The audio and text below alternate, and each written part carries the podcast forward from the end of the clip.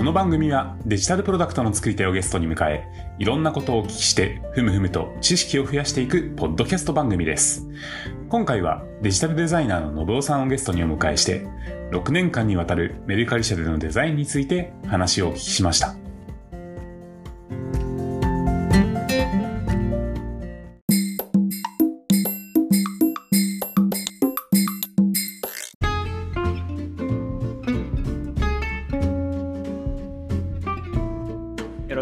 します。いやいやいや。社外ゲストなんですね。そうなんですよ。あのね、一緒に会社やってる2人を呼んで素振りしてたんですけど。いいです。なんとなくこう感触がつかめてきたんで、ちょっとあの外の人を呼んでいこうかなっていう感じですね。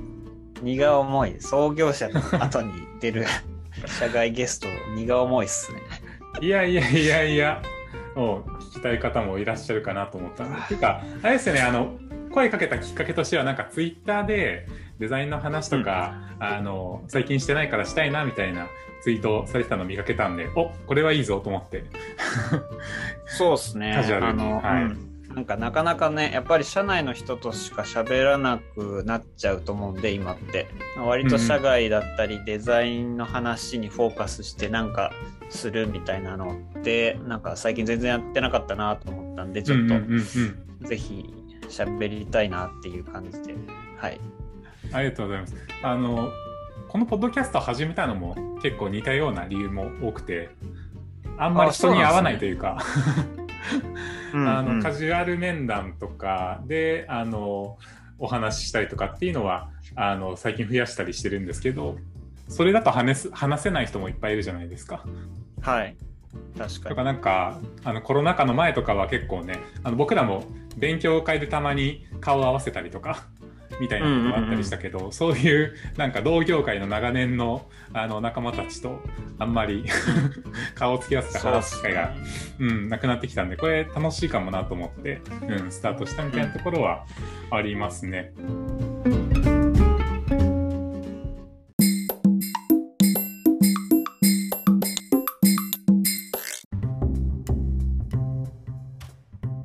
はい。じゃあ早速なんですけど、えっ、ー、と、はい、改めて、あの、信夫さんのこれまでの経歴お聞きしていきたいなって思うんですけど、ちょっとあんまり僕も聞いたことなかったんですけど、はい、あの、社会人になる前って、えー、どういうことされてたんですか？社会人になる前は、学生の時、えはい、うん、大学、大学ぐらいからですか？そうですね。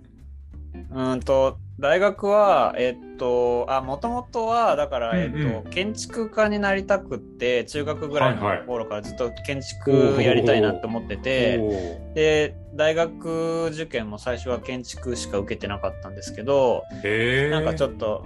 僕浪人してて一浪してるんですけど、その時にたまたまその父親にプロダクトデザインっていうなんかジャンルもあるよって話をされてでその時に結構、あたまたまあのもらもらった親父にもらったそのエクワンケンジさんっていうあの実験実験じゃねえっとなんかそのキッコーマンの醤油差しとか作られたプロダクトデザイナーの有名な方いらっしゃるんですけど、まあ、その人の本とかを読んであ結構面白そうだなっていうのでえっとプロダクトデザインの、えっとまあ、要はデザインもできる学校も受けてえっと、結果受かったのが京都にある京都工芸繊維大学っていう、えー、えっと、建築もやってるしプロダクトデザインとかグラフィックデザインも学べるみたいな学校があってで私立じゃないんであの、結構あのちゃんと勉強して入んなきゃいけない学校だったんですよね。なるほどなるほど。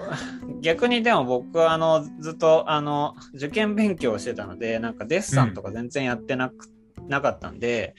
そういう学校の方がアドバンテージがあるって感じだったんですよね。うんうんうん、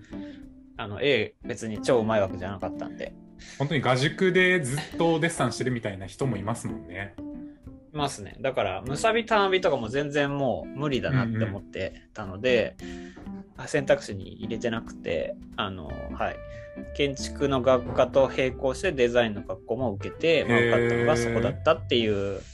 バックグラウンドですね。はい、はは。なるほどなるほど。大学の時はどういったことを専攻されてたんですか？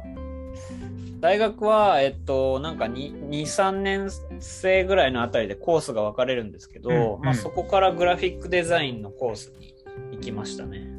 へえ。学校の中では衣装コースってあの意味の意味匠って衣装。ってありますね。うん。うん、そう。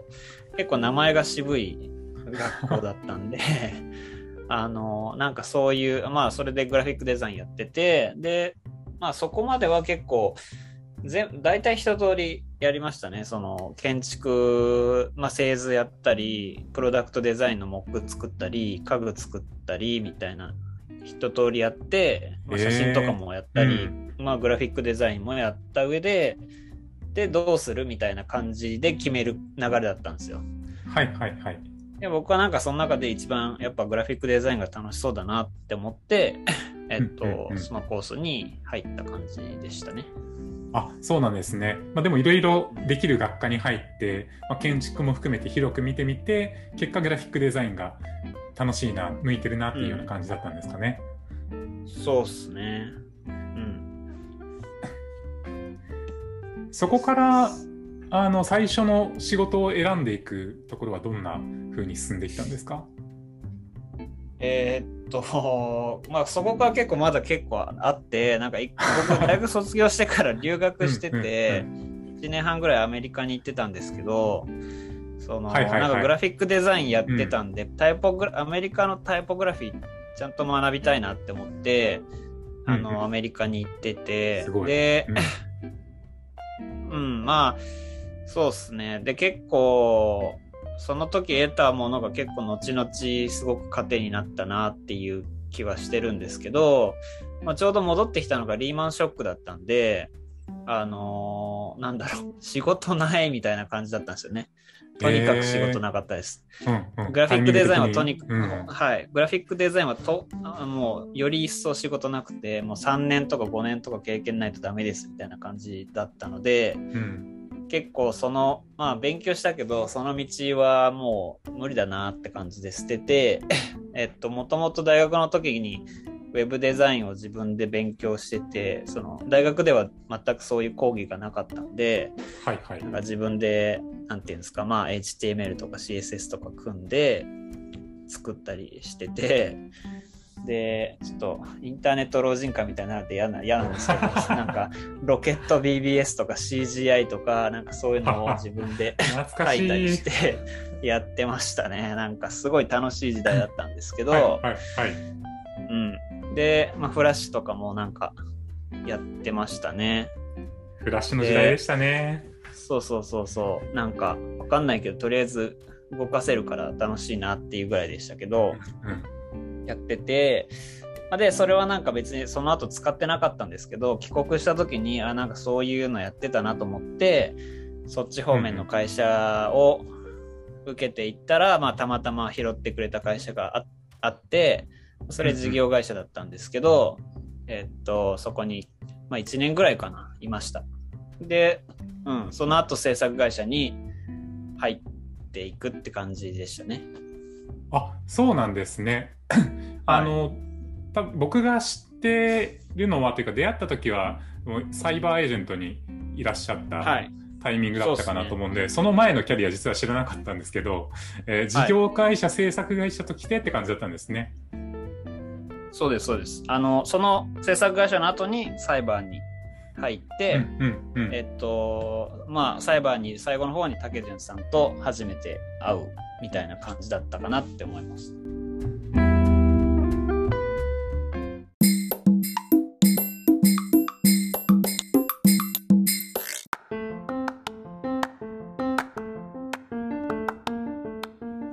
そうですね。で、その直後にメルカリに転職されてっていう形ですね。はい、で、ね、まあ、はい、在籍中と。ですです。はい。もうメルカリでも何年になりました？入ったのが10月、うん、あ入ったのが2015年の11月かな。うんうん、なんで、まあ、10月、まあ来月、もう今月9月なんで、来月で、えー、6年。6年。丸 6, 6周年。6年。ああ、6周年。おめでとうございます。ありがとうございます。超、超フル株ですか？いや、まあ、フル株でしょうね。多分あの僕より古い人もほとんどいないんで。はいはいはいはい。そうですよね。はい、デザイナーでももうほとんど。うん。デザイナーで言うと僕今一番古いですね。なるほど、なるほど。はい。えー、どうですか？もう、やっぱりその、今とはもう全く違ったあ感じだったかなと思うんですけど、入った当時って、どういう仕事だをしてたりとか、どんな会社の雰囲気だったりしたかみたいなことって覚えてます？いや、覚えてますよ。もう鮮明に覚えてますけど、えっと、な。なんだろう。どういう雰囲気かっていうと、もうなんて言うんだろうな。うんうん、なんかその、もうな、みんな強い人たちばっかりだったんで、はい、なんかその、エンジニアも含めてすごい、なんだろうな。ロジカルだし、めっちゃ意見強いし、うんうん、あの、なんだろう。うん、プロフェッショナルって感じなのかな？はいはい、はい、割となんかその、個の、なんだろう、広角機動隊みたいな感じ？個の力がみみんなめっちゃ強いみたいな、そういう伝わってますかね、これ。うん、伝わるかな、なんかその、うん、なんだろうな、そういう感じで、よくまとまっているなっていう気もしました。はいはいはいはい。よくこれでまとまりがあるなっていう感じ。なるほど。そうですね。だから、それを一つの方向に向かせている小泉さんとか慎太郎さんすげえなっていうのは、まあ、今振り返ると思思いますね。へえ。サイバーエージェントもね、うん、結構一体感のある会社かなと思いますけど、それともまたちょっと違った感じだったんですね。そうっすね。なんて言うんでしょうね。サイバーは、なんか、うん、あの、足り、おぎ、なんか、できてないところは気づいてる人がやっていこうみたいな感じなんですけど、うん、僕が入った時のメルカリは割と、そういうところもありつつ、えー、っと、自分の領域をパーフェクトに仕上げていくみたいな、そういう雰囲気があって、えっと、で、自分のその仕事をパーフェクトにしていく過程で、周りの職種だったり、そのチームだったりに侵食していかない、できないっていうことは、もうゴリゴリ入ってってやるみたいな、そういう感じ。なので、なんかちょっと動機が違うような感じだったんですよね。はいはい。そこで与えられた役割みたいなのはどんな感じだったんですか？えー、っと、役割で言うと、なんかまあ、結局デザイナーが僕3人目だったんで、なんかその、うんうん、まあ、U もう僕入った時もみんな US やる。8割9割の人が US にアサインされるって感じで、えっと、僕もあの US のなんか最初はウェブなんかなんだろう。エンゲージメントっていうえっと、お客様となんかコミ、まあ、接点持ったり、だからプロモーションだったりとか、えっと、なんか当時、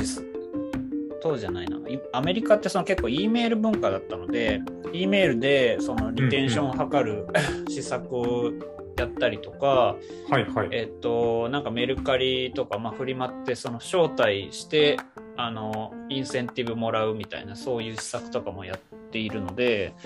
なんかそう、そういうことを加速させるようななんかそのプロモーション系のこととかから入ったんですけど、えっとまあ UI もまあもちろんやってはいたけどそのどちらかというとプロモーション系のまあ入っていきやすいところから入っていった感じでで、UI は、えっと、僕入った時、もうすでにメルカリ3年ぐらい経ってたのかな、JP とか含めて。US は2年目とかだったんですけど、UI のデータが一切なかったんですよね。ベンチャーっぽいですね。ベンチャーっぽすぎる。っていうか、どうやってやってたんだろうみたいな感じで。今そんなベンチャーないか。えー、ないかな。あの、なかったんで、あの、スクショをひたすら取って、えー、っと、はいはいはい、スケッチに起こすっていう作業が僕の UI における最初の作業、仕事で、えっと、なのでなんか色もなんか 当時 JPEG でスポイトツールで撮ってたみたいで、だからいろんなとこでバラバラだったんですよね、色が。混沌としてますね。そうそうそう。だからそそれもなんか同じ赤でもなんか何十種類もあるみたいな状態になっちゃってて、うんうん、それもなんかうんエンジニアさんと一緒になんかその膝つき合わせてここ何色になってますとかって聞いて えっとなんかまとめていくっていうかなんか何が正解なんだっけっていうのを探す作業から始めたっていうのが、まあ、2015年だったかなます。はいはいはい。その後数年間はメルカリに関わってるっていう感じだったんですかね？最初の入社して最初の2年ぐらいですかね、うん、その16 15年16年は US やってて 17年は UK やっててって感じですね。はいはい、その間に結構まあ会社のサイズだったりとかチームの人数とかも増えていってそうですね、うん、うん、そうですね16年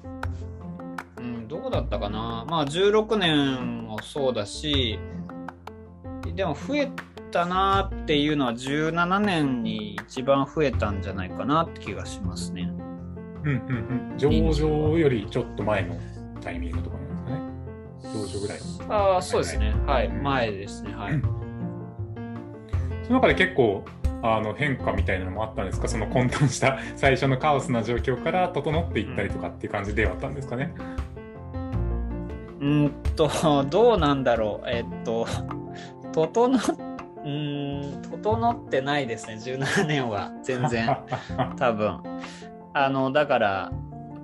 なんて言うんだろう、誰もこんなに、こんな速さで人が増えていく会社にいたことがないので、うん、組織に必要な組織状態っていうのが分かんないし、その何ていうんですか、はいはい、大きい組織にいたことがいらっしゃあいたことがある方はいらっしゃったけどその大きくなった状態で入ってるからそのあのなんだろう。それで小さい会社にいた人はもちろんいたけどそれが一気にこんなでかい会社になる状態を知ってる人なんていなかったので、はいはいはい、あんまりいないですね。まあカオス、カオスですよね。17年もカオスだったと思います、ね、はいはいはい。そのスケールしていく中での組織の作っていき方とかみたいなことが、まあ分かってる人がいない中で探り探りやってきたっていうの。そうそうそううん、で16年とかは16年でもう US にチャレンジ日本からしてたけども、うん、なんかなかなかやっぱりうまくマーケットフィットできなかったし、えっと、何を試してもなんかそんなにパコーンって上がったりするとかっていうわけでもなかったので、うんえー、っと、なんだろう。安定して上がっていくみたいなことはなかったので、すごく苦しんでた時代だったかなって思いますね。あ、そうだったんですね。うん、大変でしたね、やっぱり。結構なんかその外からの見え方と中から見た時の ギャップみたいなのも結構あったんですかねそういう意味では。そうだと思いますよ。なんか僕はやっぱり US と UK やってて逆に日本のプロダクトにそんなに関わってないんで、はいはいはい。えっと、なんて言うんだろうな、みんな見てるのは日本なんですよね。うんうんうん。日本のプロダクト自体は確かに伸びてたと思いますし、えっと別にあの 調子良かったと思うんですけど、US は反面やっぱりマーケットフィットするのにむちゃくちゃ苦戦してたので、僕はすごいしんどいなって思ってたけど、周りはなんかいいじゃん、メルカリみたいになってて、そう、はいはい、って思ってました。なるほど。なんだろう、うん、大変さで言うとそういう感じでしたね。えー、それ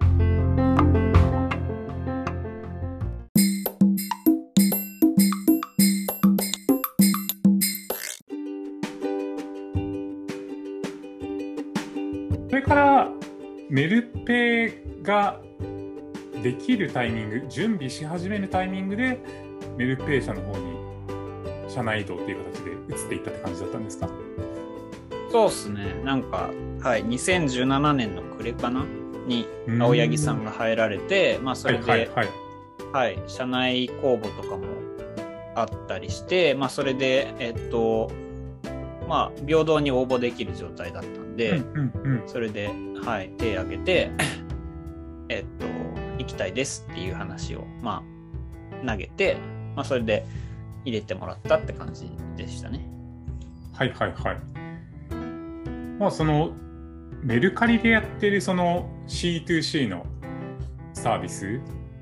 と、うん、またそのメルペイでやってるあのフィンテックお金を扱うプロダクトっていうところで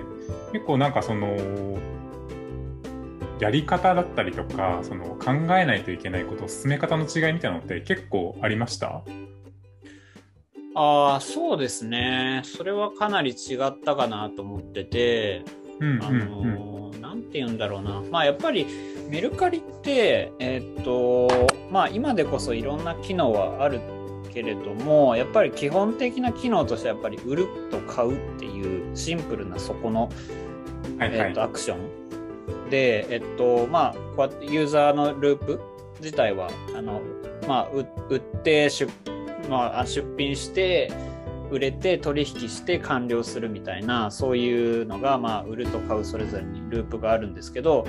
まあ、そこまでそのなんだろう分岐しない一つのゴールに向かって売り手と買い手が向かっていくっていうのは基本的にあのシンプルなんですけど、まあそのロジスティクスというか配送のところがまああの一回デジタルから離れるんでそこで結構いろいろケアが必要だよねっていうドメインだとは思うんですよ。うんうん、だけどまあ一応その何を取引してるかっていうそのリアルなねもの自体は見えてるのであのやり取りしていることはすごく分かりやすいんですけど。確かに確かに、うん、うん、まあフィンテックというかそのあまり僕はメルペイのことフィンテックだと思って仕事してなかったんですけど そうなんですか。でしょうね。はい。あのなんて言うんだろう。メルペイはメルペイなんですよ。その僕の中では。ちょっとすごくそれ後の方でまた話せればなと思うんですけど、あのまあでも扱ってるものがお金なので割と水みたいなものなのでなんかその流すっていうのが仕事のプロダクトだからその何を扱っているかっていうのをなんかその例えばメルカリの商品写真を使いたいみたいなできなくて基本は なんかお客様のお金をなんか僕らが仲介して流しているだけだったりするので、はいはいはい、えっとなんかすごく実体がないものを作っているって感じ、はい、水みたいなものというのはその形がなくて流れていくもので流れることに価値があってとか。はいで、そのお金ってその持ってたら使えて当たり前じゃないですか。はいはいはい。うん、はい、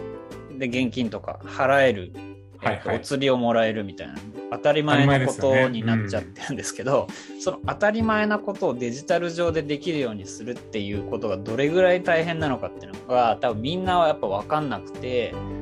えー、っと思ってた以上にやっぱり時間かかったなっていうのはありますね。なるほどなるほど。うん、でただなんかその意味でなんかそのデザイナーというかデザインとの相性がめちゃくちゃいいドメインだなっていうのは逆に思ってて。あわかりますね。わ、うん、かります？あの、まあ、な何があの相性がいいのかっていうと、うん、そのやっぱり難しいしそうやって水みたいなものを扱ってるので画面なりそのビジュアルで可視化することでその作ってる人が何を作ってるのか理解しやすいんですよね。はいはいはい、はい、であとはまあ竹潤さんがまあ、ね、作られたあの B43 の KYC のあのアニメーションとかもそうですけど、うんうん、なんか今までやったことないその何ていうんですか自分の証明書をスマホで撮って何かするみたいなそういうアクションってやったことないからなんかや人間やったことないことをあの文字では理解できないじゃないですか そうですね。読まないですね。うん、ですです。だからあのそれはやっぱりビジュアルで見た方がああそうやってするのねって真似しやすいし理解がすごい一発でできるっていう意味であのすごくビジュアルビジュアライズされることと相性がいいあのなんだろう業態だなって思いますね。やっぱり文字で説明しようとすると情報量がものすごく多くなっちゃったりするんで。そうですね。逆にその、うん、はい。すみません。えっとなんかその文字で書くと、はいはい、その文字書いた文字に対する補足とかも必要になってきて なんかキリがないっていうのも あります結構ディフェンシブにあの作ったりとかそのホームの方からフィードバックを受けてそれをそのままデザインに落としていくともう膨大な文字量になってしまったりとかするんでちょっとそれはデザイナーとしてなんとかできないかなみたいなところは常に結構考えながら仕事する感じにはなりますよね。そうですねあのどれだけ削れるかっていうところが勝負だなと思います。はい、でも本当に大事なことはその有益なことに関しては説明してあげた方がいいしっていうこともあって、うん、なかなかそこの戦いみたいなところがね面白さであり難しさみたいな。ね。はい。うん、なんかやっぱりその消費者を守るっていうのがその法律の目的なのでその別に書きたくて書いてるわけじゃないのはもうみんな分かってるんですけどなんかその、不安あ誤解があってそれを読まないことでリスクがあるっていう話で書くんですけど文字が多いことで読まないっていうのもまたリスクだったりするので、うん、その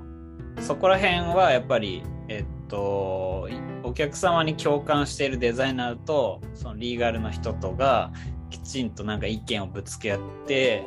適切なところに落とす必要があるからなんかそのデザイナーがそのリーガルの人のことを100%鵜呑みにして入れちゃいけない部分だなっていうのはすごく思いますね。そうですよね。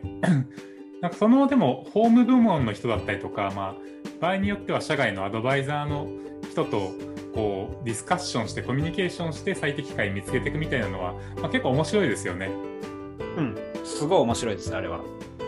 なんかその、はい話してると、はい、あの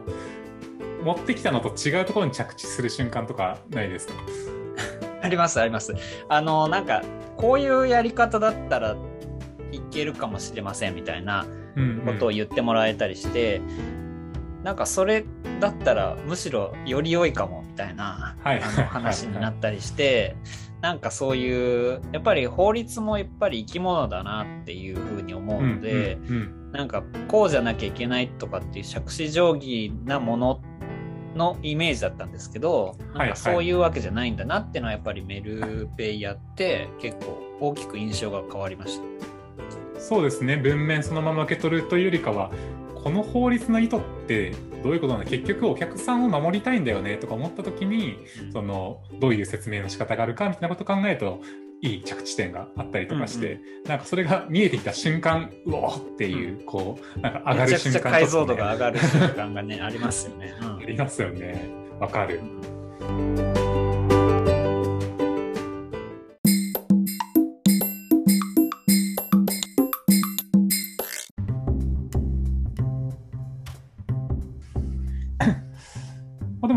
もメルペイもこう長いことやって立ち上げ機がなんなんとかというかあのうまいことこうね、はい、ポジションをあの見つけて使う人がもう定着してっていうのがあってで今あの新しい、ね、最近発表されましたね。メルカリショップ、はい、メルカリショップはい。今やられてると思うんですけどまた違います？その C2C、まあ、メルペイとやられてきてのメルカリショップ。どうですか？そうですねまあでもなんて言うんでしょうね。まあ違いますね。あの、やっぱり、登らなきゃいけない山自体が違うんですけど、まあでも、メルペイほど違うかって言われるとそうではなくて、まあどちらかというとメルカリに近い、うんうん、えっと、ものではあるんですけど、まあいわゆるその本丸の EC っていうとこですよね。メルカリショップスが やる、や、やら、やんなきゃいけないポイントとしてはそうで、うん、えっと、まあいろいろそのサービスインする前にあのデザイナーのもう一人のデザイナーと一緒にえっとまあもう一人のデザイナーが割と UX リサーチしてもらってその結果とかをチームでいろいろシェアしてもらったりしたんですけどあのなんかやっぱりサイズによってお店のサイズによってその、うんうん求めている機能だったりやりたいことみたいなのがもう無限にあるなっていうのが あのまあ率直な印象で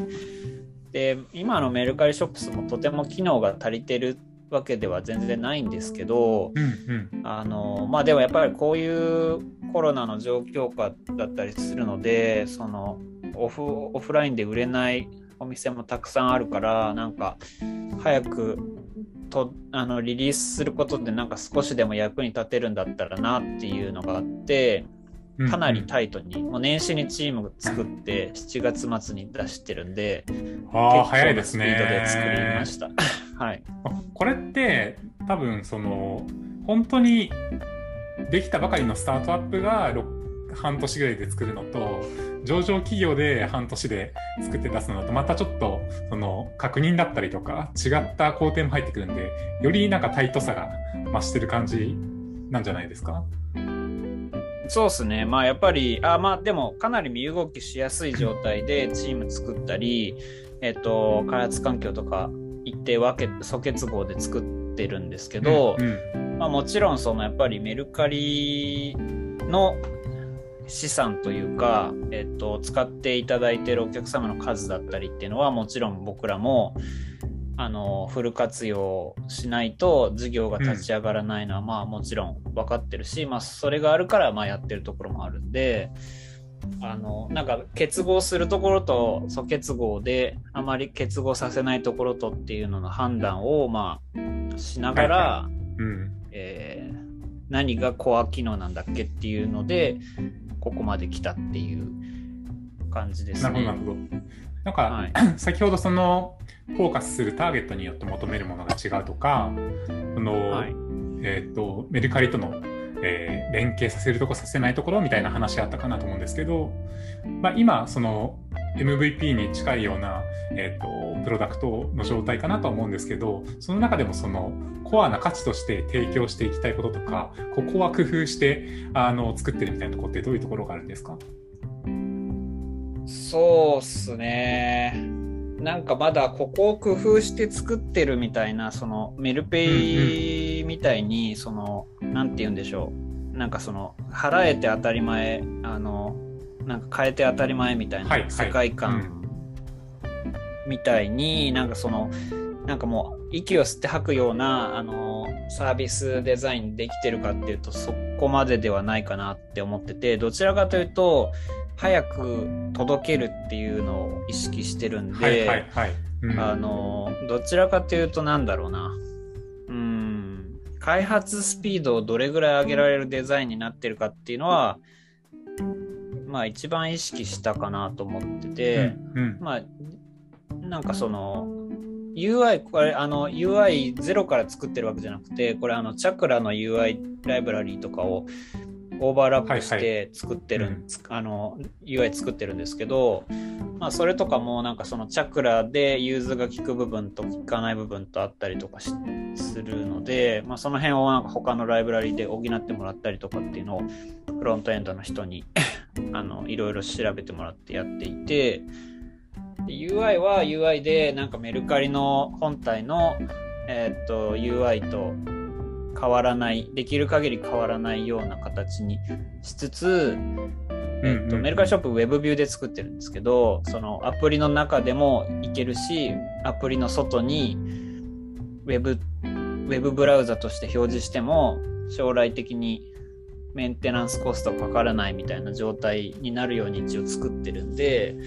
それをなんかその何て言うんだろう同時にイメージしながらと UI 作ってたんで結構頭使って無駄がないようにえー、っとなんかやるのは大変大変っていうかなんかその時間がない中でそこまで深く考える考えながらやるのは結構大変だったなっていう気はします。なるほどなるほど。また違う頭の使い方をしたというか。はい。なんかだからやっぱり人数少ないのでうんうん、えっと、その中でやっぱりまあ人数の少なさは良くも悪くもあるんですけどそのやっぱりそのいくつもいくつもプロダクト作って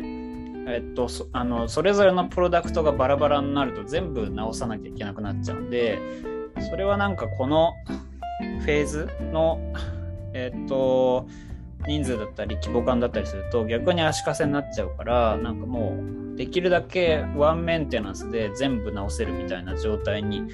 しとかないとダメだなっていうのが自分の中にあって、まあ、それに近づける感じでだからなんかコンポーネントをデザインしてたって感じですどっちかっていうと。はいはいはいはい。うん、まあでもそれをやることによってリリースのスピードが上がったりとか今後のその開発の価値のデリバーする速度に影響が出てくる。そうですね。はい。それが一応狙いで、まあ、なので集客するところは、まあ一旦メルカリがあるからそこに任せればいいやって思って背中預けてる感じです。はいはいはい。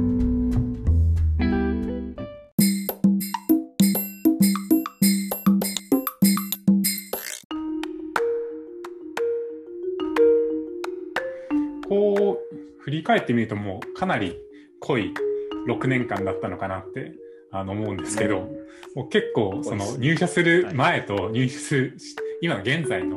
ギャップというか身についてきたものって結構大きいと思うんですけどどういうところの変化が一番大きいかなって感じます？うんそうっすね。なんか単純に入社する前は UI が好きでそれアプリとか UI にすごい詳しいっていうぐらいの状態だったかなと思ってて、うんうん、まあいわいわゆると言ったら失礼なのかもしれないけどそのなんか綺麗に作りたいみたいなそういうデザイナーだったかなと思うんですけど、うん、んまあ、入ってやっぱそこが一番の壁でしたね。うん、なんかとにかくやっぱは、はい、とにかく速いスピードで作っていくので、あのうちのメルカリっていう会社はそういう会社なので、あの綺麗に作ってる暇ないんですけど正直。